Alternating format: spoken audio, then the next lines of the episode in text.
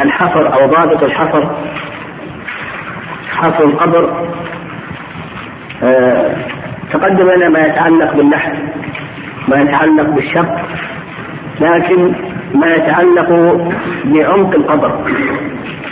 العلماء رحمهم الله يذكرون في ذلك صفتين. الصفة الأولى صفة مستحبة. وهي أن يعمق القبر ويوسع. بقول النبي عليه الصلاة والسلام احفروا وأعمقوا وأوسعوا. وحده بعض العلماء بنصف قامة رجل. فنقول الصفة الأولى أن يحفر وأن يوسع وأن يعمق. بقول النبي عليه الصلاة والسلام اشفروا وأوسعوا وأعمقوا. وحده بعض أهل العلم بنصف قامة رجل. هذه الصفة الأولى صفة المستحبة. وأما الصفة الجائزة فأن يحفر؟ ما يكفي لمنع الرائحة والسباع. فإذا حفر ما يكفي لمنع الرائحة والسباع فإن ذلك كاف وبه يسقط الفرض قال المؤلف ويحرم فيه دفن اثنين فأكثر إلا لضرورة يحرم أن يدفن اثنان فأكثر. هذا هو المشهور من مذهب الإمام أحمد رحمه الله. ودليل ذلك هو هدي النبي صلى الله عليه وسلم فإن النبي عليه الصلاة والسلام كذلك أيضا عمل المسلمين أن كل ميت يدفن في قبر واحد. فقالوا بأنه يحرم أن يجمع اثنين أن يجمع اثنان فأكثر في قبر واحد. وعند الإمام الشافعي رحمه الله بأن ذلك على سبيل الكراهة وهو قول شيخ الإسلام تيمية رحمه الله وأنه ليس على سبيل التحريم. ولعل دليل هذا القول ولعل دليل آه، هذا القول آه، أنه لم يرد ما يدل على النهي وإنما هو فعل النبي عليه الصلاة والسلام وفعل الصحابة رضي الله تعالى عنهم. فالمسألة فيها رأيان مشهور من الإمام أحمد رحمه الله التحريم وعند الشافعي واختار شيخ الإسلام الكراهة. لكن مع ذلك استثنى العلماء رحمهم الله مسألتين. نقول ينهى أن يدفن اثنان فأكثر في قبر واحد لكن استثنى العلماء رحمهم الله اثنين مسألتين. المسألة الأولى في حال الضرورة كما لو كثر الأموات فإنه لا بأس أن نحفر قبرا وأن ندفن فيه اثنين. كما فعل النبي صلى الله عليه وسلم في في شهداء أحد. ففي حال الضرورة لا بأس. وإذا دفنا اثنين في حال الضرورة فإننا نقدم القبلة أفضلهم. ولهذا كان النبي صلى الله عليه وسلم يدفن اثنين من شهداء أحد ويسأل عن أكثرهم أخذا من القرآن فيقدمه إلى القبلة. آه كذلك أيضا يجعل بين هذين الميتين حاجز من تراب. يجعل حاجز من تراب بين هذين الميتين. لكي يكون كل واحد منهما كأنه في قبر مستقل. هذه المسألة الأولى. المسألة الأولى في حال الضرورة. المسألة الثانية إذا بلي الميت الأول. إذا بلي الميت الأول وأصبح رميما فإنه يجوز لنا أن ندفن في هذا القبر ميتا آخر. قال العلماء يجوز آه، أن يحرق في هذه الأرض وأن يسرع إلى آخره. وهل لهذا حد أو ليس له حد؟ نقول بأن هذا ليس له حد وإنما يرجع في ذلك إلى الظن وأهل الخبرة. فإذا قال أهل الخبرة إن هذه القبور أصبحت رميما فإنها فإنه لا بأس. أن تحفر وأن يدفن فيها أو أن تحرق أو أن تزرع ونحو ذلك. فهذا ليس له حد وإنما يرجع في ذلك إلى الظن وإلى كلام أهل الخبرة. قال رحمه الله إلا لضرورة ويجعل بين كل اثنين حاجز من تراب. يجعل بين كل اثنين حاجزا من تراب والعلة في ذلك ليصير كل واحد منهما كأنه في قبر منفرد. قال ولا تكره القراءة على القبر. وقبل ذلك هناك مسائل أخرى تتعلق بالدفن. من هذه المسائل وقت الدفن. يقول بأن الدفن يجوز في كل وقت إلا في ثلاث أوقات. يجوز نهارا ويجوز ليلا. أما جوازه نهارا فهذا ظاهر متفق عليه. وأما بالنسبة لجوازه ليلا فهذا ما عليه جمهور أهل العلم رحمهم الله. ويدل لهذا حديث ابن عباس رضي الله تعالى عنهما في الصحيحين. أن النبي صلى الله عليه وسلم مر بقبر دفن ليلا. وأيضا النبي عليه الصلاة والسلام دفن بالليل. كذلك أيضا أبو بكر رضي الله تعالى عنه دفن ليلا كذلك أيضا فاطمة رضي الله تعالى عنها دفنت ليلا. فالصواب في هذا أن الدفن ليلا جائز ولا بأس به خلافا لمن كره ذلك كالحسن البصري وهو رواية أحمد رحمه الله. لكن نستثني من ذلك ثلاث أوقات. ثلاث أوقات اختلف عن العلم رحمه الله في الدفن فيها. دل لها حديث عقبة بن عامر رضي الله تعالى عنها رضي الله تعالى عنه أن النبي صلى الله عليه وسلم قال ثلاث ساعات نهانا رسول الله صلى الله عليه وسلم أن نصلي فيهن وأن نقبر فيهن موتانا. حين تطلع الشمس بازغة حتى ترتفع. وحين يقوم قائم الظهيرة. وحين تتضيف للغروب حتى تغرب. فهذه ثلاث أوقات الأوقات المغلظة من أوقات النهي. هذه ورد النهي عن الدفن فيها. وذهب بعض أهل العلم كصاحب الشرح الكبير من الحنابلة إلى أن هذا محرم ولا يجوز الدفن في هذه الأوقات. بظاهر النهي ظاهر النهي أن هذا محرم ولا يجوز. والمشهور من مذهب الإمام أحمد أن ذلك مكروه. أنه يكره. وعند الحنفية أن ذلك جائز. والشافعية فصلوا ذلك. قالوا إذا تحرى الدفن في هذه الأوقات كره. وإذا لم يتحرى فإن ذلك جائز. فعندنا أربعة آراء. الرأي الأول التحريم والثاني الجواز. قول الحنفية حنابلة الكراهة. الشافعية التفصيل في هذه المسألة. والصواب في ذلك التحريم. وعلى هذا إذا أتي بالجنازة عند غروب الشمس أو عند طلوعها أو بعد طلوعها وقبل أن ترتفع أو إذا كان قائم الظهيرة يعني في حال الاستواء عند انتصاف النهار فإنه يحرم الدفن في هذه الأوقات حتى تزول.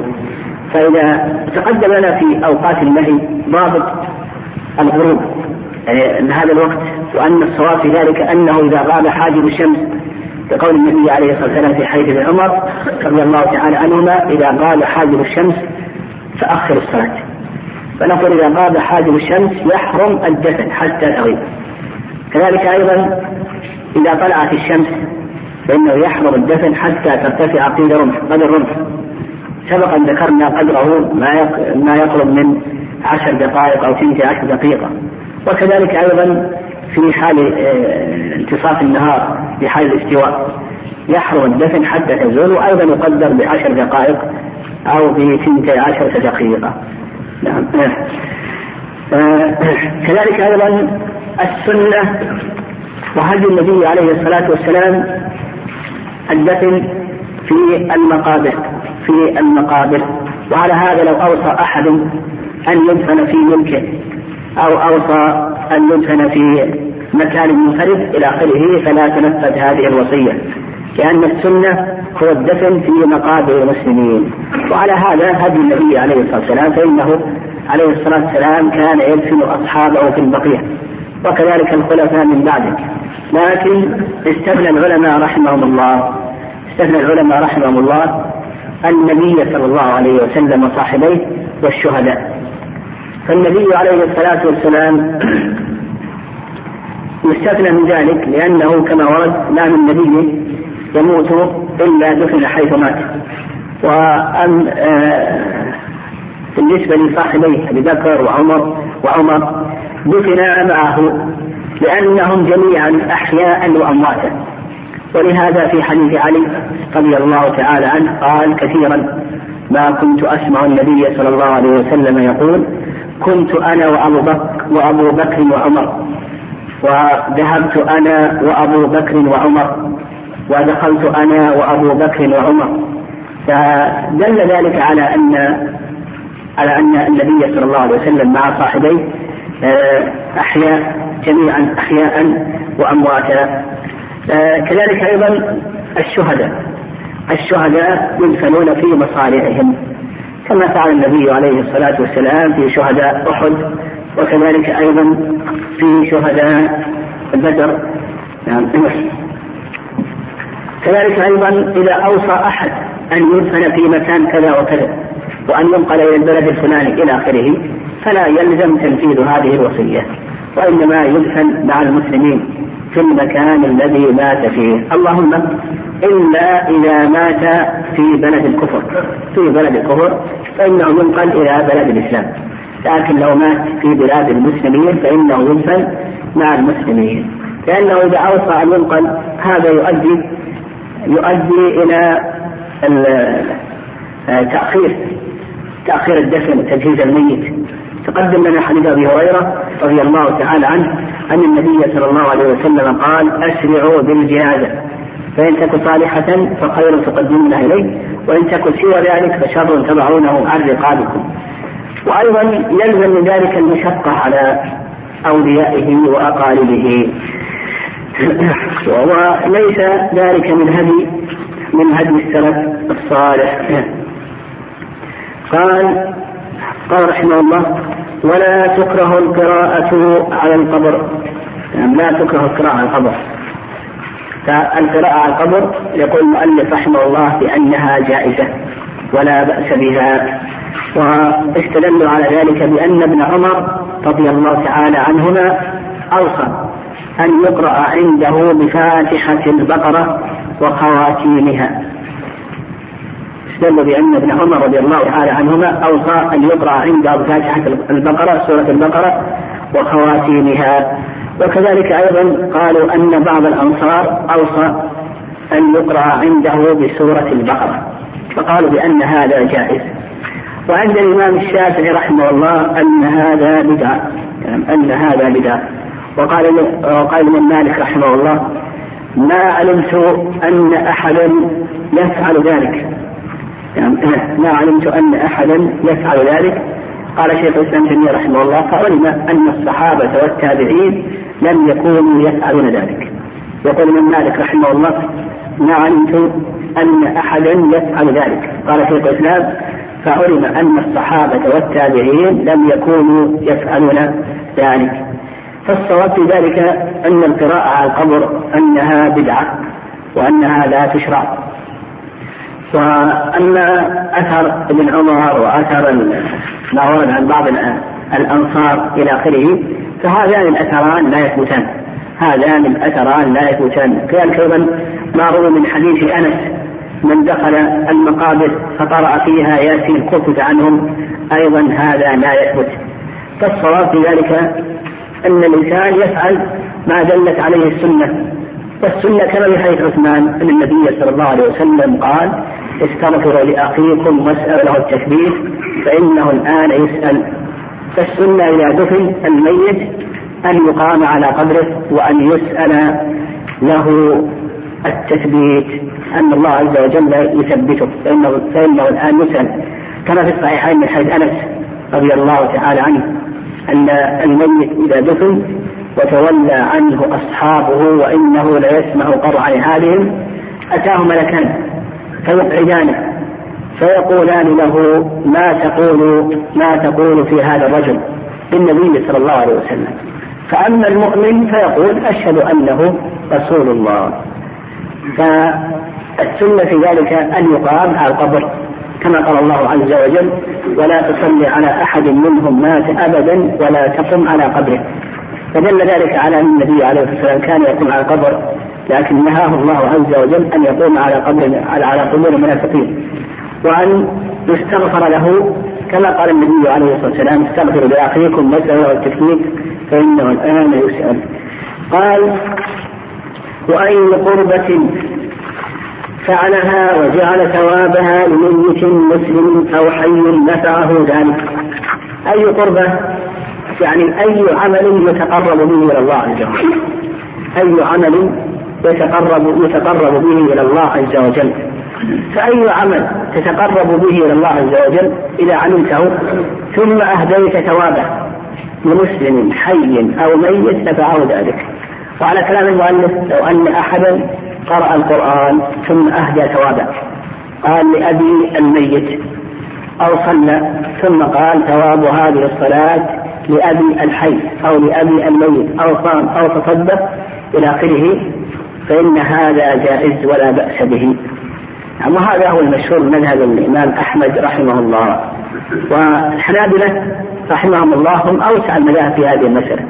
يعني هم أوسع المذاهب في هذه المسألة. وهي من المفردات من مفردات مذهب الإمام أحمد رحمه الله. واعلم أن القرب التي تهدى تنقسم إلى قسمين. والقرب التي تهدى تنقسم إلى قسمين. يعني فيما يتعلق بوصول الثواب القرب التي تهدى تنقسم إلى قسمين. القسم الأول القرب المالية أو المركبة من المال والبدن. القرب المالية مثل الصدقة ومثل آه، أيضا المركبة مثل الحج وكذلك أيضا الدعاء. هذه باتفاق الأئمة على أنها تصح. يعني لو أن إنسانا دعا لميته أو دعا لوالده الحي أو استغفر له دعا له بالمغفرة أو تصدق وأهدى ثواب هذه الصدقة له. هذا يصل هذا يصل. كذلك أيضا لو أنه آه، حج ثم أهدى ثواب هذا الحج في هذا الميت أو آه، أعتق وأهدى ثواب هذا العتق في هذا الميت إلى آخره من القرب المالية أو المركبة من المال والبدن. فهذه تصل. يعني عند الأئمة ثوابها يصل باتفاق الأئمة. القسم الثاني القرب البدنية مثل الصيام مثل الصلاة مثل قراءة القرآن مثل الاعتكاف. إذا أهدى ثواب هذه الأشياء هل يصل أو لا يصل؟ عند الإمام أحمد رحمه الله أنه يصل. إذا أهدى ثواب مثل هذه الأشياء أنه يصل. وعند بقية الأئمة المالكية والشافعية والحنابلة أن ثوابها لفاعلها وأنه لا يصل لمن أهديت إليه. فبالنظر لخلاف الأئمة نقول بأن القرب تنقسم إلى قسمين. القسم الأول ما يتعلق بالقرب البدنية أو المركبة وكذلك أيضا الدعاء والاستغفار فهذه عند الأئمة والقسم الثاني ما يتعلق بالقرب البدنية كالصلاة والصيام والاعتكاف وقراءة القرآن ونحو ذلك فهذه عند الحنابلة يصل ثوابها. وأما عند بقية الأئمة يقولون بأن ثوابها لا يصل. أما بالنسبة للدعاء وصل الدعاء والاستغفار فالأدلة عليه ظاهرة من ذلك قول الله عز وجل قول الله عز وجل والذين جاءوا من بعدهم يقولون ربنا اغفر لنا ولإخواننا الذين سبقونا بالإيمان. وكذلك أيضا قول النبي عليه الصلاة والسلام أو ولد صالح يدعو له إذا مات العبد انقطع عمله إلا من ثلاث وذكر النبي صلى الله عليه وسلم أو ولد صالح يدعو له. وأما بالنسبة لوصول آه، ثواب القرب المالية يعني وصول القرب المالية هذا ذلك حديث ابن عباس رضي الله تعالى عنهما أن رجلا قال يا رسول الله إن أمي ماتت أفينفعها أن أتصدق عنها؟ فقال النبي عليه الصلاة والسلام نعم. هذا في الصحيحين حديث ابن عباس أن رجلا قال النبي عليه الصلاة والسلام يا رسول الله إن أمي ماتت أفينفعها أن أتصدق عنها؟ فقال نعم. وكذلك أيضا حديث أبي هريرة في صحيح مسلم أن رجلا قال النبي عليه الصلاة والسلام يا رسول الله إن أمي ماتت ولم توصي أو إن أبي مات ولم يوصي أفينفعه إن تصدقت عنه؟ فقال النبي صلى الله عليه وسلم نعم. وكذلك أيضا بالنسبة للحج. نعم حديث الجهنية التي سألت النبي صلى الله عليه وسلم عن أمها أنها نذرت أن تحج ولم تحج حتى ماتت. أفأحج عنها؟ أو نعم. أفأحج عنها؟ فقال النبي عليه الصلاة والسلام حجي عنها. حجي عنها. فهذه الأدلة أدلة حيث العباس وابن عباس الآخر حيث أبي هريرة وما ذكرنا أيضا هذه قال دليل على وصول آه، هذه القرب الدعاء وكذلك أيضا الصدقات المالية والمركبة إلى آخره. الحنابلة استدلوا على وصول ثواب العبادات البدنية على الدعاء من الصلاة والصيام والاعتكاف والقراءة استدلوا بحديث عائشة وابن عباس رضي الله تعالى عنهم أن النبي صلى الله عليه وسلم قال من مات وعليه صيام صام عنه وليه. من مات وعليه صيام صام عنه وليه. فكون الصيام يجزي هذا يدل على أن الذمة تبرأ. إذا مات الإنسان وعليه صيام هذا يدل على أن ذمته تبرأ وأن ذلك وأن ذلك ينفعه. والأقرب في ذلك يعني الأقرب في ذلك أن نقول أن إهداء القرب ينقسم إلى قسمين. يعني الأقرب في ذلك أن نقول بأن إهداء القرب ينقسم إلى قسمين. القسم الأول آه، ما كان مشروعا. ما كان إهداؤه مشروعا وهذا هو الدعاء. الدعاء سنة أن تدعو. ودليل ذلك ما تقدم ما أشرنا إليه من قول الله عز وجل والذين جاءوا بعدهم يقولون ربنا اغفر لنا ولإخواننا الذين سبقونا بالإيمان. فأثنى عليهم بكونهم يدعون لإخوانهم الذين سبقوهم.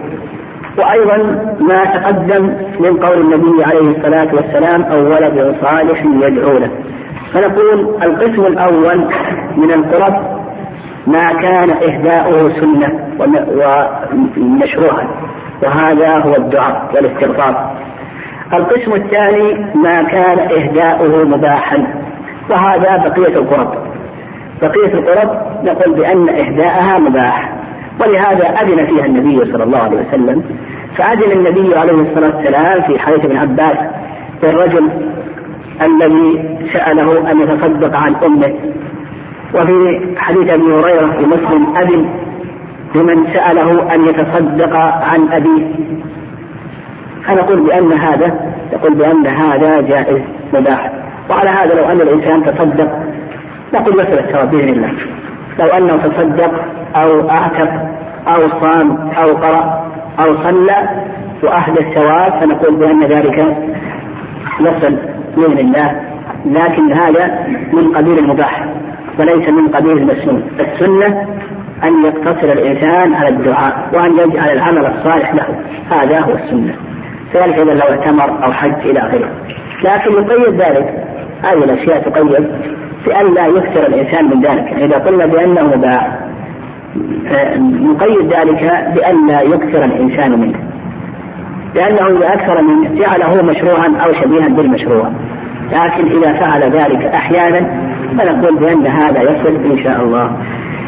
قال وأي قربة فعلها وجعل ثوابها لميت مسلم أو حي نفعه ذلك. وسن أن يصلح لأهل الميت طعام يبعث به إليهم. نعم سنة أن يبعث لأهل الميت طعام. في حديث عبد الله بن جعفر أن النبي صلى الله عليه وسلم قال اصنعوا لآل جعفر لآل جعفر طعاما فإنه أتاهم ما يشغلهم. أما هذا الحديث أخرجه أبو داود والترمذي وابن ماجه وغيرهم والإمام أحمد وهو ثابت. نقول السنة أن يصلح لأهل الميت. وننظر إلى تعبير النبي صلى الله عليه وسلم. فإن النبي عليه الصلاة والسلام قال فإنه قد أتاهم ما يشغلهم. فنقول آه إذا شغل أهل الميت إذا شغل أهل الميت فإن السنة أن يصلح لهم طعام. أما إذا لم يشغلوا قد يموت الشخص لكن أهله لا ينشغلون بموته يعني لا يصابون لا يصابون بموته. فحينئذ لا يشرع أن يصلح له طعام لكن من شغل بالمصيبة وأنهته المصيبة شغلت عن الطعام فإننا أو عن صنع الطعام فإننا نصلح له طعاما نصلح له طعاما. والعلماء رحمهم الله قيدوا إصلاح الطعام بثلاثة أيام. وظاهر السنة أنه غير مقيد. ظاهر السنة أنه غير مقيد يعني. ما دام أن المصيبة قد شغلتهم يصلح لهم طعام. وأيضا ظاهر السنة أن الطعام إنما يصلح لمن شغلته المصيبة. دون غيره. يعني الذي يأكل هذا الطعام هو من شغلته المصيبة دون غيره. وأيضا السنة تدل على أن أهل الميت هم الذين يصلح لهم الطعام. لا يصلحون الطعام لغيرهم. ولهذا قال المؤلف رحمه الله ويكره لهم فعله للناس. نعم يكره لهم فعله للناس. يعني يكره أن يصنعوا طعاما للناس. يعني ويدل لذلك حديث جرير بن عبد الله رضي الله تعالى عنه. قال كنا نعد الاجتماع إلى الميت وصنعة الطعام بعد دفنه من النياحة كنا نعد صنعة الطعام كنا نعود الاجتماع إلى أهل الميت وصنعة الطعام بعد دفنه من النياحة وهذا الحديث آه، آه، أخرجه الإمام أحمد بن ماجه إلى آخره صححه بعض العلم بعض الأئمة ضعف هذا الحديث ضعف هذا الحديث. وعلى كل حال عندنا السنة يعني ظاهر النبي صلى الله عليه وسلم أمر بأن يثنى عليها الميت ولم يرد. أن أهل الميت هم الذين يصنعون الطعام. قال رحمه الله فصل تسن زيارة القبور إلا للنساء. ويقول زائرها إن إذا زارها أو مر بها إلى آخره. تسن زيارة القبور. وهذا بالإجماع. الإجماع منعقد على ذلك. وأن زيارة القبور سنة. ويدل لهذا ما في صحيح مسلم النبي عليه الصلاة والسلام قال كنت نهيتكم عن زيارة القبور فزوروها. كنت نهيتكم عن زيارة القبور فزوروها. والزيارة أو زيارة القبور تنقسم إلى قسمين القسم الأول زيارة شرعية والقسم الثاني زيارة بدعية القسم الأول زيارة شرعية والقسم الثاني زيارة بدعية. أما الزيارة الشرعية فهي التي ينتفع بها الزائر والمزور أما الزائر فإنه يتذكر الآخرة ويتعب وينال فضيلة زيارة المقابر كتاب السنة. وأما المزور فإنه ينتفع بالدعاء. هذه الزيارة الشرعية التي ينتفع فيها الزائر والمزور أما الزائر فإنه ينتفع بامتثال السنة تذكر الموت والآخرة ونيل الأجر ونحو ذلك. وأما بالنسبة للمزور فإنه ينتفع بدعاء الزائر أن الزائر يدعو له. هذه الزيارة الشرعية. وأما القسم الثاني الزيارة البدعية وهي التي آه تفعل فيها البدع من الشرك أو وسائل الشرك من تحري العبادة عند هذا القبر كتحري الدعاء أو تحري القراءة يعني يتقصد القراءة عند هذا القبر أو يتقصد الدعاء. أو آه يصلي إلى القبور أو يصلي عندها. وأعظم من ذلك أن يصرف لها نوعا من أنواع العبادة. كما يوجد عند آه، بعض الذين يفتنون في في القبور كالخرافيين والصوفية ونحو ذلك. فهذه زيارة بدعية قال المؤلف رحمه الله تسن زيارة القبور. لم يذكر المؤلف رحمه الله كيف آه كيفية الزيارة وكيف يقف الزائر. قد ذكر العلماء رحمه الله أن الزائر يقف أمام المزور كزيارته في حياته. وعلى هذا إذا أردت أن تزور أحدا فإنك تجعل وجهك لوجهه. وتجعل ظهرك للقبلة ظهرك تجعله إلى القبلة. وأما بالنسبة لوجهك فإنك تجعله مقابلا لوجه الميت. والميت وجهه إلى القبلة. أن يعني يكون على جنبه الأيمن ووجهه إلى القبلة حينئذ تقابله. بحيث تجعل ظهرك إلى القبلة. هذا في حال السلام. ثم بعد ذلك إذا أردت أن تدعو له فإنك تستقبل القبلة يعني إذا أردت أن تدعو له فإنك تستقبل القبلة لأن من آداب الدعاء استقبال القبلة كما في حديث موسى رضي الله تعالى عنه. وكذلك أيضا لو أن الإنسان رفع يديه فلا بأس بذلك. يعني بل هذا من آداب الدعاء وقد ورد ذلك في حديث عائشة لما زار النبي صلى الله عليه وسلم البقيع كما في مسند الإمام أحمد وموطأ الإمام مالك. وهل هناك وقت محدد للزيارة؟ أو ليس هناك وقت محدد إلى آخره؟ العلماء قالوا بأن الزيارة لها وقتان وقت متأكد ووقت آه، غير متأكد في أي وقت. قالوا بأن الزيارة لها وقتان وقت متأكد ووقت غير متأكد. أما الوقت المتأكد قالوا فجر يوم الجمعة. فجر يوم الجمعة قبل طلوع الشمس. قالوا بأن هذا وقت متأكد. لماذا؟ قالوا بأنه أن الميت يعرف زائرة في هذا الوقت. الميت يعرف زائرة في هذا الوقت. والقسم الثاني غير متأكد في أي وقت. يعني في أي وقت. وهذا التقسيم فيه نظر لأن هذا يحتاج إلى دليل وتوقيف يعني يحتاج إلى دليل وتوقيف.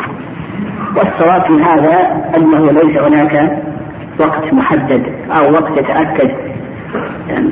لكن كون آه، بعض الناس يعتقد أفضلية وقت بعينه يقول هذا بدعة لأنه يحتاج إلى دليل يحتاج إلى دليل. كان يعتقد الإنسان آه، سنية الزيارة يوم العيد. أو سنية الزيارة يوم الجمعة إلى آخره. ويتقصد ذلك. نقول هذا يحتاج إلى دليل. الصواب في ذلك يعني الصواب في ذلك أنه في أي وقت. يعني في أي وقت. وإذا سلم هل يعرف الميت زائره ويسمع كلامه إلى آخره؟ هذه مسألة الكلام فيها طويل وألفت فيها مؤلفات مستقلة. ألفت فيها مؤلفات مستقلة. هل يعرف الميت زائره ويسمع كلامه؟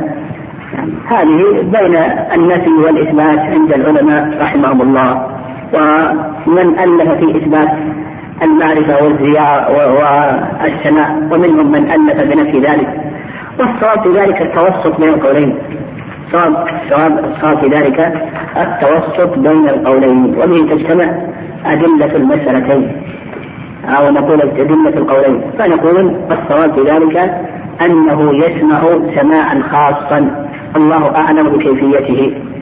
فلا يسمع ويدرك كما يسمع الأحياء ويدرك الأحياء. فيكون في ذلك آه، طريقا لأهل الخرافة من القبوريين والصوفيين.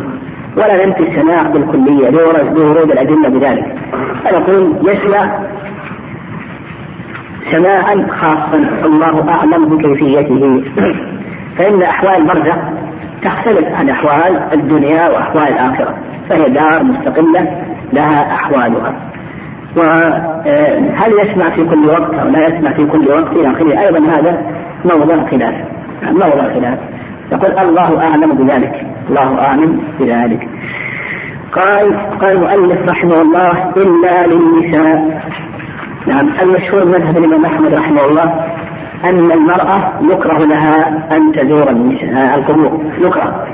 استثنى من ذلك قبر النبي صلى الله عليه وسلم وقبر صاحبه. فقالوا لا يكره. بل مشهور مذهب الإمام أحمد رحمه الله أن المرأة يكره لها أن تزور لكن يستثنى من ذلك قبر النبي عليه الصلاة والسلام وقبر صاحبيه قالوا لا يكره لها أن تزور هذه القبور الثلاثة. نعم. أحمد رحمه الله أن ذلك مباح. وعنه أيضا رواية رواية ثالثة أن ذلك محرم. وهذا هو الذي اختاره شيخ الإسلام تيمية رحمه الله. اختار شيخ الإسلام تيمية رحمه الله تعالى. وبعض العلماء المتأخرين قال بالاستحباب. نعم قال بأنه يستحب للمرأة أن تزور القبور. قال شيخ الإسلام تيمية رحمه الله ولا علمنا أن أحدا من الأئمة استحب لهن زيارة القبور. يقول شيخ الإسلام تيمية رحمه الله ولا علمنا أن أحدا من الأئمة استحب لهن زيارة القبور ولا كان على عهد النبي صلى الله عليه وسلم ولا عهد الخلفاء الراشدين. ف اختيار شيخ الإسلام تيمية رحمه الله أن الأقرب في ذلك التحريم. وسنذكر إن شاء الله شيئا من ادلته في الدرس القادم. الله أعلم. ثم قال المؤلف رحمه الله إلا للنساء. فيفهم من كلام المؤلف رحمه الله أن النساء لا يشرع لهن زيارة القبور وهذا هو المشهور من المذهب بل يكره المذهب يكره أن يزورن القبور إلا أنهم استثنوا قبر النبي صلى الله عليه وسلم وقبر صاحبيه. فالمشهور من مذهب الإمام أحمد رحمه الله أن زيارة النساء يعتبر مكروهة إلا قبر النبي صلى الله عليه وسلم وقبر صاحبيه فقالوا لا تكره لا تكره. والرأي الثاني أن زيارة القبور محرمة ولا تجوز. والرأي الثالث أنها مباحة. فقال بعض العلماء مستحبة. ولكل منهم دليل. أما من قال بأنها مكروهة أو قال بأنها محرمة قبل ذلك من قال بأنها محرمة فاستدلوا بحديث أبي هريرة أن النبي صلى الله عليه وسلم لعن زوارات القبور. يعني لعن زوارات القبور. وهذا الحديث أخرجه الترمذي كذلك أيضا الإمام أحمد وابن ماجه وغيرهم وصححه الترمذي حيث أبي هريرة النبي صلى الله عليه وسلم لعن زوارات القبور قلنا أخرجه الإمام أحمد والترمذي وابن ماجه والحبان وغيرهم. صححه الترمذي. وأيضا قالوا بأن زيارة النساء القبور لم تكن على عهد النبي صلى الله عليه وسلم. كما ذكر شيخ الإسلام تيمية رحمه الله أن هذا لم يكن على عهد النبي عليه الصلاة والسلام.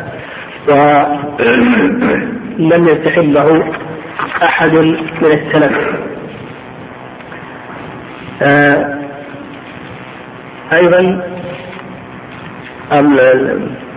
أيضا من الأدلة على ذلك أن المرأة منهية عن اتباع الجنائز.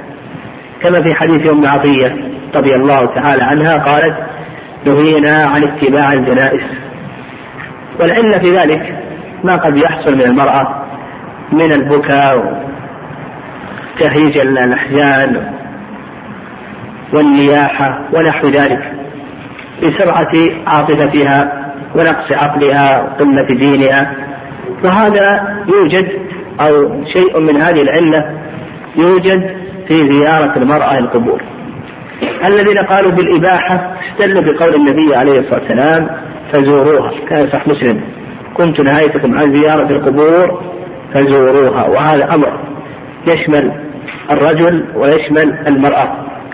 وكذلك أيضا استدلوا بما في صحيح مسلم أن عائشة رضي الله تعالى عنها قالت للنبي صلى الله عليه وسلم كيف أقول لهم؟ قال قولي السلام عليكم. عائشة رضي الله تعالى عنها قالت النبي عليه الصلاة والسلام كيف أقول لهم؟ قال قولي إلى آخره. السلام عليكم.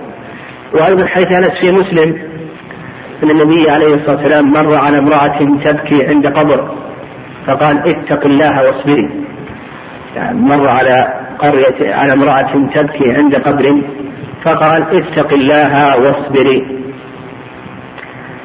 آه، فهذه دليل من قال بالإباحة أو قال بالمشروعية. وما تقدم دليل من قال بالتحريم أو قال بالكراهة. الذين قالوا بالكراهة جمعوا بين الأدلة. جمعوا بين أدلة من قال بالتحريم وبين من قال بالإباحة أو المشروعية. والأقرب في ذلك هو الرأي الأول وأن زيارة المرأة للقبور محرمة ولا تجوز لأن اللعن لا يكون إلا على فعل محرم. وكذلك أيضا أن هذا لم يحفظ في عهد النبي صلى الله عليه وسلم. لم يحفظ أن النساء في عهد النبي عليه الصلاة والسلام أو في عهد الخلفاء الراشدين أنهن كن يزورن القبور. كما ذكر شيخ الإسلام تيمية رحمه الله ما علمنا أن أحدا من الأئمة يقول شيخ الإسلام ما علمنا أن أحدا من الأئمة استحب لهن زيارة القبور. وأما بالنسبة لحديث عائشة كيف أقول لهم إلى آخره؟ فهذا المراد إذا مرت المرأة بالمقبرة أو بالقبور فإنه لا بأس أن تسلم. يعني إذا لم تقصد الزيارة والقاعدة أنه يثبت تبعا ما لا يثبت استقلالا. فإذا خرجت لأمر ثم مرت بالقبور فلا بأس أن تسلم لأن هذا أمر تابع ويثبت تبعا ما لا يثبت استقلالا. وأما بالنسبة لحديث أنس في قصة المرأة التي مر بها النبي عليه الصلاة والسلام وهي تبكي عند قبر فهذه خرجت لشدة المصاب. لشدة المصاب أخرجها حتى وقفت على هذا القبر لأنها أصيبت بهذا الميت فلشدة المصاب خرجت هذه المرأة حتى جلست تبكي عند هذا القبر. وقول النبي عليه الصلاة والسلام اتق الله. يعني اتق الله. هذا يدل على أنها أيضا خلفت فعلت شيئا يخالف التقوى. ولهذا أمرها النبي صلى الله عليه وسلم بتقوى الله. أمرها بالتقوى لأنها فعلت شيئا يخالف التقوى وهو الخروج إلى القبر. وقال اصبري. يعني اصبري. هذا أمرها بالصبر. وأن تحتسب لأن فعلها هذا ينافي ينافي الصبر. ففيه دلالة كما ذهب إليه من قال بتحريم زيارة المرأة للقبور. قال إلا إلا للنساء ويقول إذا زارها أو مر بها. السلام عليكم إلى آخره. يعني إذا زارها ظاهر إذا مر بها. هذا كان موجودا في عهد المؤلف ومن قبله قبل أن تسور المقابر. أما الآن وقد سورت المقابر فإنه إذا مر فإن أطل على هذه القبور وسلم فهذا لا بأس. أما إن مر من وراء السور فهذا يظهر أنه لا يشرع أن يسلم. يعني إذا مر من وراء السور هذا لا يشرع. لكن لو وقف وأطل عليهم وسلم عليهم فنقول بأن هذا مشروع. فقوله المؤلف رحمه الله إذا مر هذا في الزمن السابق حيث لم تكن القبور مسورة بل يمر الإنسان من عند القبور فيسلم عليهم. السلام عليكم دار قوم المؤمنين وإنا إن شاء الله بكم للاحقون. هنا التعليق على المشيئة ما المراد به؟ لأن الإنسان ميت لا محالة. يعني تعليق الموت على المشيئة وإنا إن شاء الله بكم للاحقون. كيف علق الموت على مشيئة الله؟ مع أن هذا أمر محقق لا مرية فيه. فأجاب العلماء رحمه الله عن ذلك بأجوبة. فقيل إن المراد التعليق باللحوق في المكان. يعني إنا إن شاء الله للاحقون بكم في هذا المكان. يعني إن إن شاء الله للاحقون بكم في هذا المكان. وقيل إن المراد التعليق باللحوق على الإيمان. يعني إن إن شاء الله بكم لاحقون على الإيمان. وقيل أن أن التعليق هنا ليس مرادا وإنما المراد هنا التبرك. يعني أن المراد هنا التبرك. وقيل إن أن التعليق هنا للتعليم يعني أن لحوقنا سيكون بمشيئة الله. وأن التعليق هنا بالمشيئة المراد به التعليل يعني أن لحوقنا سيكون بمشيئة الله عز وجل. قال رحمه الله وتسن تعزية المصاب بالميت. التعزية هي التسلية يعني تسلية الميت أي تسلية المصاب عن مصيبته وتخفيف الألم الذي حصل له. وقال المؤلف رحمه الله المصاب. ولم يقل من مات له ميت. فيفيد أن الذي يعزى هو المصاب يعني من تأثر بالمصيبة. وليس كل من مات له أحد فإنه يعزى لأن المراد بالتعزية التسلية التسلية عن المصيبة التي حصلت. فيفيد أن الذي يعزى هو من حصل له مصيبة وألم وتأثر بهذه المصيبة. أما إذا لم يتأثر من مات له أحد فإنه لا تشرع تعزيته. ودليل التعزية يعني دليل التعزية قول النبي عليه الصلاة والسلام في حديث ابن عمر رضي الله تعالى عنهما في الصحيحين من فرج عن مسلم كربة فرج الله عنه كربة من كرب يوم القيامة. ولا شك أن هذا من تفريج كربة المسلم.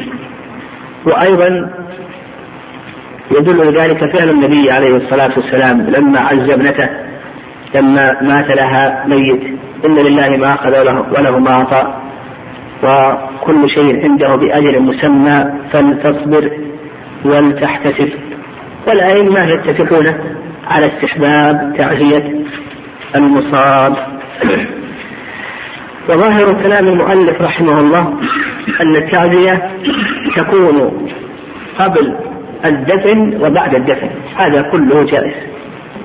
سواء كانت التعزية قبل الدفن أو كان أو بعد الدفن هذا كله جائز ومشروع لأن المراد كما سبق تسلية الميت تسلية المصاب عن مصيبته. وأيضا ظاهر كلام المؤلف رحمه الله أن هذا لا يحد بحد. يعني فلا يحد بثلاثة أيام. لا يحد بثلاثة أيام. بل بل يعز الإنسان ما دامت المصيبة باقية. فلو كانت المصيبة باقية يوما أو يومين نعزيه يوما أو يومين أو ثلاثة أو أربعة نعزيه لكن إذا ذهبت المصيبة فإن الحكم يدور مع التي وجودا وجودا وعدما. قال ويجوز البكاء على الميت. البكاء على الميت ينقسم إلى قسمين. القسم الأول بكاء محمود. وهو البكاء الطبيعي الذي تمليه الطبيعة. تمليه الطبيعة. فنقول نقول بأن هذا جائز. بل كما قال النبي عليه الصلاة والسلام إن هذه رحمة يجعلها الله في قلب من يشاء من عباده. والنبي عليه الصلاة والسلام بكى كما قال رأيت رسول الله صلى الله عليه وسلم وعيناه تدمعان في الصحيح لما ماتت ابنته لما ابن ماتت ابنة النبي صلى الله عليه وسلم كما في صحيح البخاري. وأيضا لما مات ابنه كما في الصحيح قال النبي عليه الصلاة والسلام إن العين هدمع وإن القلب ليحزن وإنا على فراقك يا إبراهيم لمحزونون فنقول القسم الأول البكاء. المحمود وهو البكاء الطبيعي الذي تمليه الطبيعة نقول بأن هذا آه، جائز ولا بأس به بل كما قال النبي عليه الصلاة والسلام رحمة يجعلها الله في قلب من يشاء من عباده. القسم الثاني البكاء المذموم البكاء المذموم وهو البكاء المتكلف بأن يكثر الإنسان من البكاء. يعني البكاء الذي آه، يتضمن محذور شرعيا من التكلف أو النياحة ونحو ذلك. فإن هذا مذموم. أو آه، آه، يكون بوصية من الميت ونحو ذلك. ولهذا في حديث ابن عمر رضي الله تعالى عنهما أن النبي صلى الله عليه وسلم قال إن الميت ليعذب ببكاء أهله عليه. هذا الحديث اختلف فيها العلم رحمه الله كثيرا. ما المراد بقول النبي صلى الله عليه وسلم؟ إن الميت لا يعذب ببكاء أهله عليه. نعم. تكلم العلماء رحمه الله على هذا كثيرا. والصواب في ذلك أن المراد بالعذاب هنا التألم. يعني أن الميت يتألم لبكاء أهله. لبكاء أهله البكاء الخارج عن حد الطبيعة. يتألم. ونظير ذلك قول النبي صلى الله عليه وسلم السفر قطعة من العذاب. السفر قطعة من العذاب؟ لما يحصل للإنسان من التعب والمشقة والألم. فكذلك أيضا الميت إذا بكى عليه أهله بكاء خارجا عن حد الطبيعة فإنه يتألم. يعني يتألم بذلك. ويشق عليه ذلك. وليس المراد أنه يعذب لا ليس المراد أنه يعذب بالنار أو يعذب بعذاب القبر ونحو ذلك لأن الله عز وجل قال آه وأن ليس للإنسان إلا ما سعى ولا يكلف الله نفسا إلا وسعها. آه آه قال ويجوز البكاء على الميت ويحرم الندب والنياحة ما يتعلق بترك الزينة ترك المعاش يعني كل الإنسان يترك آه الحسن من الثياب ويترك الخروج ويترك طلب الرزق ونحو ذلك هل هذا جائز أو ليس جائزا؟ تقول بأن هذا جائز أما قد نص عليه العلماء رحمهم الله نص عليه العلماء رحمه الله. وحديث ابن عطية دليل لذلك. فإن النبي صلى الله عليه وسلم قال لا يحل لامرأة تؤمن بالله واليوم الآخر أن تحد على ميت فوق ثلاث إلا على زوج أربعة أشهر وعشرة. فدل ذلك على أن الإحداد ينقسم إلى قسمين. الإحداد ينقسم إلى قسمين. القسم الأول إحداد على الزوج. إحداد على الزوج. وهذا يكون أربعة أشهر وعشرة. فالزوجة تحد على زوجها مدة العدة أربعة أشهر وعشرة فتترك الطيب وتترك التجمل آه، الخضاب ولبس أحسن الثياب والخروج ونحو ذلك. هذا بالنسبة للزوج. الثاني الإحداد على غير الزوج. الإحداد على غير الزوج. هذا نقول بأنه أيضا جائز. بقول النبي عليه الصلاة والسلام لا يحل لامرأة تؤمن بالله واليوم الآخر أن تحد على ميت فوق ثلاث. فدل ذلك على أنه يرخص أن يحد على ميته ثلاثة أيام فأقل. فلا بأس أنه يترك الحسن من الثياب أو الخروج للناس أو طلب المعاش ونحو ذلك إذا أصيب نعم إذا أصيب نعم. آه كذلك أيضا آه قبل أن ينتهي من هذا الباب آه يقول آه ويحرم الندب والنياحة. الندب تعداد محاسن الميت. نعم الندب تعداد محاسن الميت. على وجه التشكي والتسخط على وجه التشكي والتسخط. فيقول مات فلان الذي يقوم على أمرنا أو الذي آه، يأتينا بالطعام أو الشراب إلى آخره. فهذا داخل في دعوى الجاهلية الذي قال فيه النبي صلى الله عليه وسلم في حديث مسعود ليس منا من ضرب الحدود وشق الجيوب ودعا بدعوى الجاهلية. لكن استثنى العلماء رحمهم الله من ذلك الندب اليسير الندب اليسير فإن هذا لا بأس به. إذا كان الندب يسيرا فهذا لا بأس به. ويدل لهذا قول فاطمة كما في البخاري لما توفي النبي صلى الله عليه وسلم يا أبتاه أجاب ربا دعاه.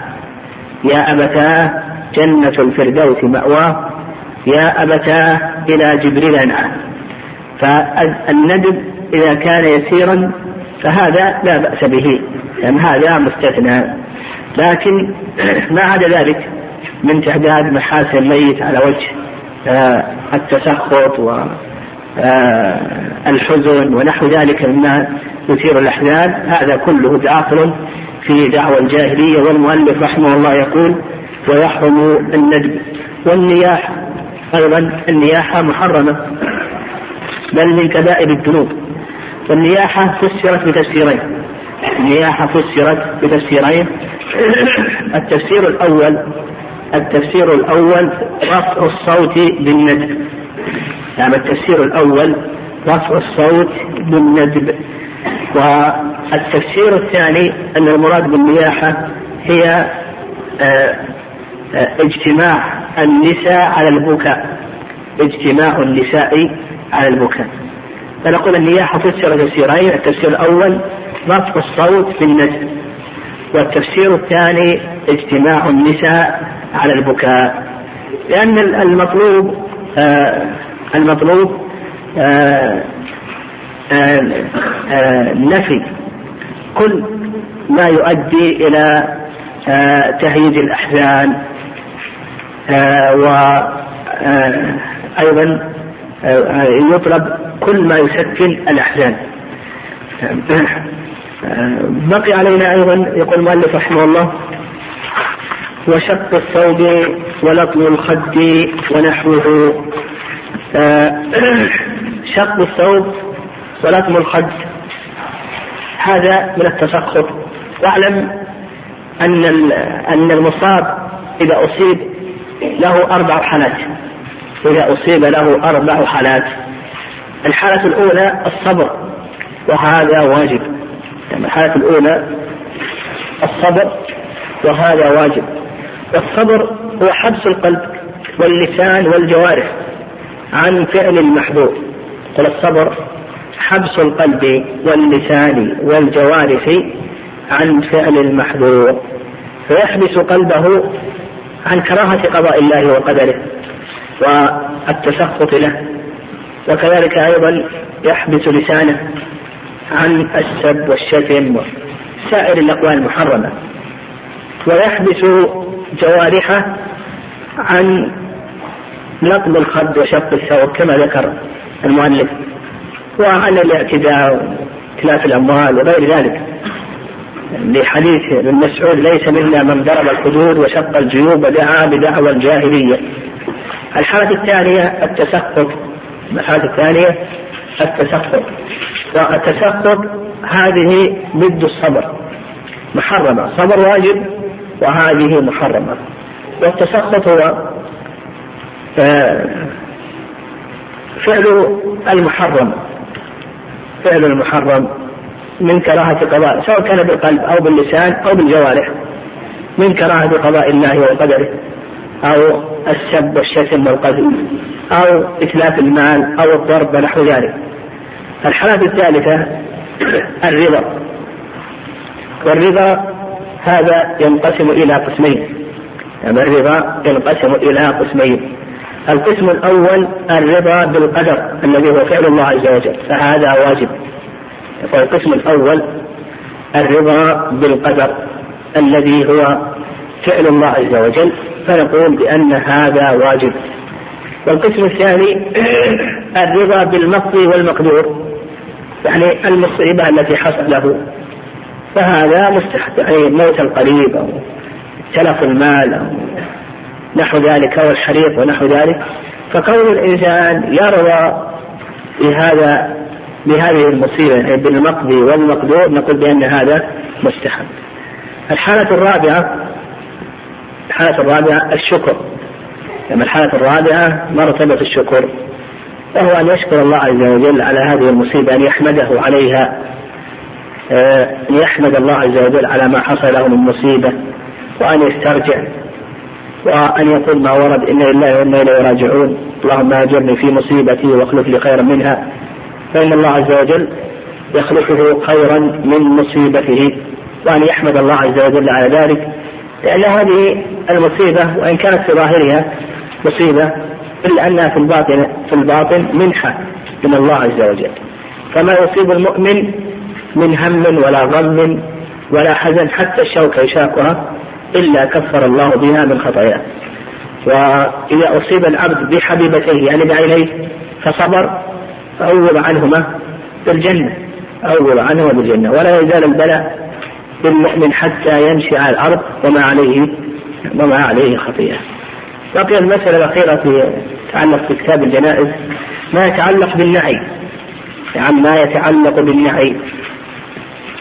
نقول بأن النعي ينقسم إلى قسمين. النعي ينقسم إلى قسمين. القسم الأول آه النعي المحمود. يعني وهو الذي ورد في السنة. وذلك أن يخبر الناس بأن هذا الشخص قد مات قبل التجهيز لكي يجتمع الناس ويتعاونوا على تجهيزه من التغسيل والتكفين والصلاة عليه. فنقول بأن هذا لا بأس به. بل هو محمود كما تقدم. وفي الحديث ما من ميت يقوم على جنازته أربعون رجلا لا يشركون بالله شيئا إلا شفعهم الله فيه. فنقول هذا نعي محمود وهو وارث السنة. والنبي عليه الصلاة والسلام نعى النجاشي إلى الصحابة لما مات وخرجوا بالصلاة عليه. فهذا القسم الأول. القسم الثاني النعي المذموم كما ورد النهي عنه. النبي صلى الله عليه وسلم عن كما في حديث حذيفة رضي الله تعالى عنه. وهذا النعي آه، المذموم هو ما كان عليه أهل الجاهلية. ما كان عليه أهل الجاهلية من آه، آه، ذكر مفاخر الميت. يعني كانوا يقومون في الأسواق وعلى المرتفعات وفي المناير ويذكرون الثناء على الميت ومفاخر مفاخر الميت والثناء عليه وحسبه ونحو ذلك. فهذا من النعي وهذا من النعي المذموم. ويدخل في أيضا يدخل في النعي ما يوجد آه، من بعض الناس أنه إذا مات ميت آه، ألقيت الخطب والمحاضرات إلى آخره. فإن هذا فيه نعي وهذا أيضا من تهييج الأحزان والشرع إنما ورد بتسكين الأحزان. أما إذا كان ذلك بعد المصيبة وبعد ذهاب المصيبة لكي يستفيد الناس من سيرة هذا الرجل إلى آخره فإن هذا لا بأس به. ولهذا ألف العلماء رحمه الله في الطبقات والتراجم ذكروا الرجال وسيرهم وما هم عليه من الخلال الطيبة والسيرة الحميدة. لكن المقصود ما يحصل أثناء المصيبة من إلقاء المواعظ عنه أو الخطبة أو نحو ذلك فإن هذا كله مما يهيج الأحزان. أو ما يوجد الآن في الصحف. هذا كله داخل كله داخل في النهي المذموم. وليس في الصحف نحو ذلك. من الثناء على الميت ونحو ذلك هذا كله داخل في النهي المذموم. نعم. كيف؟ لا هم قالوا إنه ما يقع يباح نعم.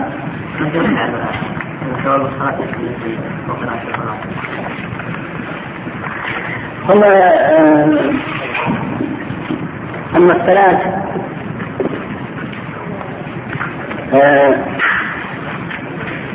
أما الصلاة فهذا لا يدخل دليل لكنهم اخذوا بحديث عائشة بن عباس من مات عليه قيام فقالوا هذه عبادة بدنية فالحقوا فيها الصلاة فما على دليل مستقل الصلاة يعني هم قالوا هذا يدل على أن جنس العبادة البدنية يجوز يقول هل النبي صلى الله عليه وسلم جمع بين الناس في قبورهم في يوم بدر أم أحد؟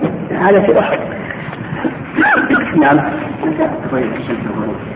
تميز الشمس الغروب في ذلك أنه إذا غاب حاجبها كحديث الأم إذا غاب حاجبها.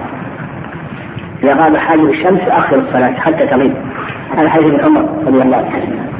لا حاجب نفسه نعم بعض العلماء قال إذا بقي على غروبها قدر رمح. بعضهم قال إذا اصفرت. لكن الصواب ما دل له حديث ابن عمر رضي الله عنهما. يقول من مر أمام المقبرة بالسيارة فليسلم لا. ولهذا لا يظهر أنه يسلم. يعني من مر في السيارة اللهم إلا إذا مر قريب من القبور. إذا مر قريب من القبور لكن إذا كان هناك حاجز من سور ونحو ذلك فهذا لا يظهر أنه يسلم. إنها إذا مرت بالقبور نقول لا في بأس إذا مر بالقبور إنسان إذا مر قريب من القبور يسلم لكن إذا إذا كان هناك آه، حائل من سور ونحو ذلك أو كان بعيدا عرفا آه، يكون ما حكم العجل في الصلاة؟ الحديث الوارد فيه ضعيف لا يثبت عن النبي صلى الله عليه وسلم. يقول وانها صحت من آه، قول من قال في حديث لا يبرك أحدكم كما يبرك البعير وليضع يديه قبل ركبتيه أنه ليس فيه قلب وإن كان غير صحيح ما القول الراجح فيه.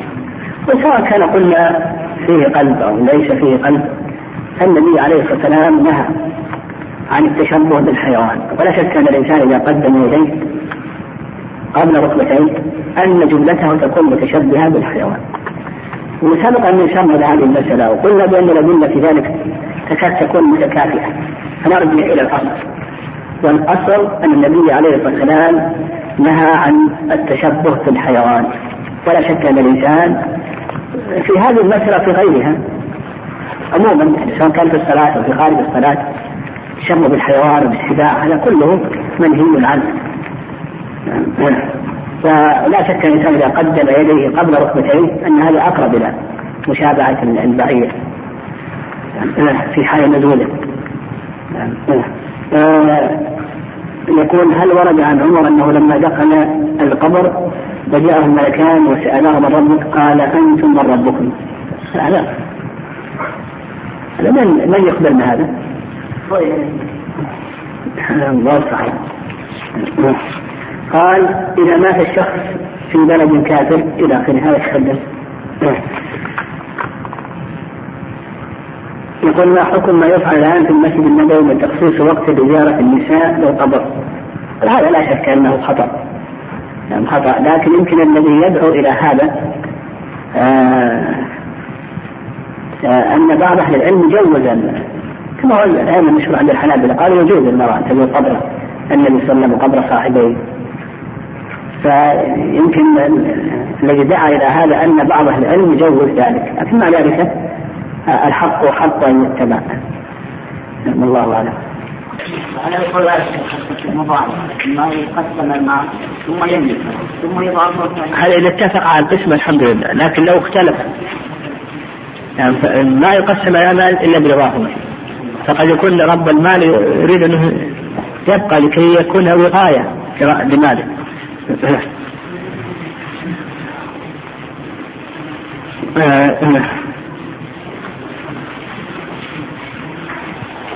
يقول أنت قلت إن النبي صلى الله عليه وسلم ما قال للمرأة اتق الله أن يشترط أن تكون أن يشترط أن تكون مذنبة والله يقول لرسوله يا أيها النبي اتق الله.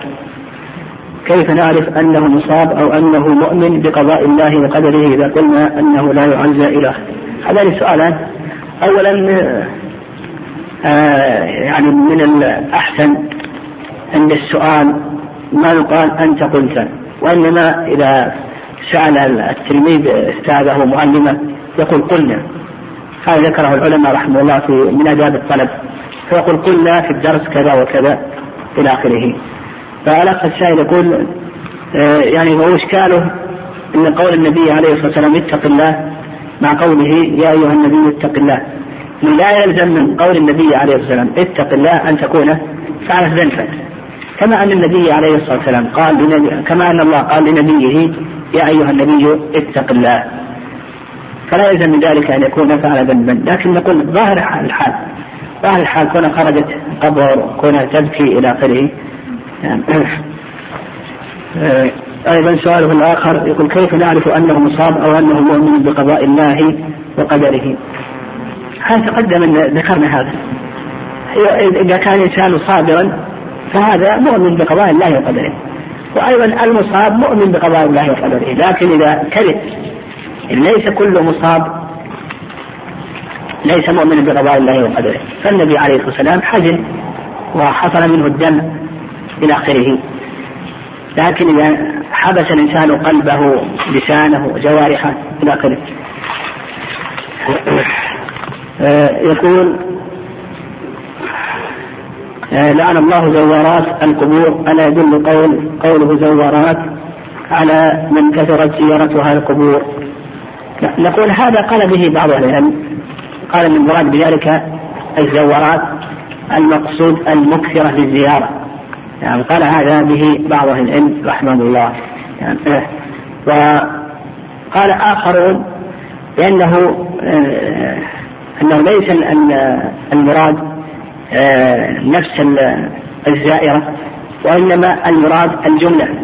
يعني ليس المراد الفرد وإنما المراد الجملة. فلا لا يسلم هذا وإنما قالوا المراد بذلك الجملة. ولا شك أنه إذا قيل بإباحتها أو آه، باستحبابها فإنه آه، يحصل آه، جملة من النساء من النساء. فهذا القول بأن المراد بذلك الفرد. لكن إذا قلنا أن المراد بذلك جملة النساء فإن هذا يترتب على القول بالإباحة. قال ما حضور ما حكم حضور الحسينيات التي فيها مناحة على الحسين خصوصا أن البعض يستمع وينظر إليها عبر التلفاز والفيديو. إلى آخره نقول حضور هذه الأشياء محرم ولا يجوز لا إشكال في ذلك. وهذه الحسينات الحسينيات يحصل فيها الكفر. وكيف يرضى الإنسان بالكفر؟ ولا شك أن هذا محرم ولا يجوز وأنه يخشى على عقيدة آه، المسلم. من آه، حضور مثل هذه الأشياء أو الرضا بها أو إقرارها. فالواجب إنكار مثل هذه الأشياء.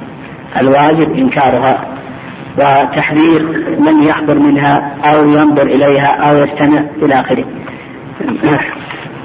وهذا أيضا فيه تكثير لسوادهم آه، يقول من كان له عادة صوم يوم الخميس بعد غد الخميس يوافق يوم عاشوراء فهل ينوي عاشوراء أم ينوي صيام فضيلة يوم الخميس؟ ويكون صائم يوم عاشوراء. لا نقول ينوي صيام عاشوراء. لكي يحصل له فضل يوم عاشوراء. وأيضا يعني إذا قلنا بأن الخميس صيامه من السنة المؤكدة وأن السنة ثابتة في ذلك فإنه ينوي الأمرين جميعا. ينوي الخميس أو مثلا فرضنا أنه الاثنين الاثنين الأحاديث الثابتة فيه أصح من صيام الخميس. فينوي ينوي الاثنين ينوي يوم عاشوراء. يعني ينوي الاثنين ينوي يوم عاشوراء. يقول هل يجب على المرأة الإحداد وهل يجب على الرجل الإحداد وجوبا؟ أما الرجل فهذا لا يجب عليه. المرأة يجب عليها أن تحد الاحداد هذا واجب. وهو قول جمهور أهل العلم رحمهم الله لم يخالف في ذلك إلا الحسن البصري والشعبي. يعني خالف في ذلك الحسن البصري والشعبي لكن جماهير أهل العلم على أن الإحداد على المرأة واجب يعني يجب عليها ذلك. قال ما القول الراجح في زيارة النساء القبور بينا وما حكم زيارة النساء لقبر الرسول صلى الله عليه وسلم؟ نقول لا فرق لا فرق بين قبر النبي عليه الصلاة والسلام وبين سائر القبور. يقول ما الفرق بين المستحب والسنة؟ جمهور الأصوليين على أنه لا فرق. بين المستحب والسنة. ولهذا يذكرون في الأحكام التكليفية يقولون المسنون ويسمى المندوب والمستحب إلى آخره. فبعض أهل العلم فرق فقال المستحب ما ثبت بتعليل والسنة ما ثبت بدليل. وما معنى شق الجيب؟ نقول شق الجيب الجيب هو مدخل الرأس من القميص والثوب. شقه يعني آه، آه، تمزيقه تمزيقه. يقول أي الأقسام أفضل الصبر أم الربا؟ لا الصبر أفضل. والله أعلم.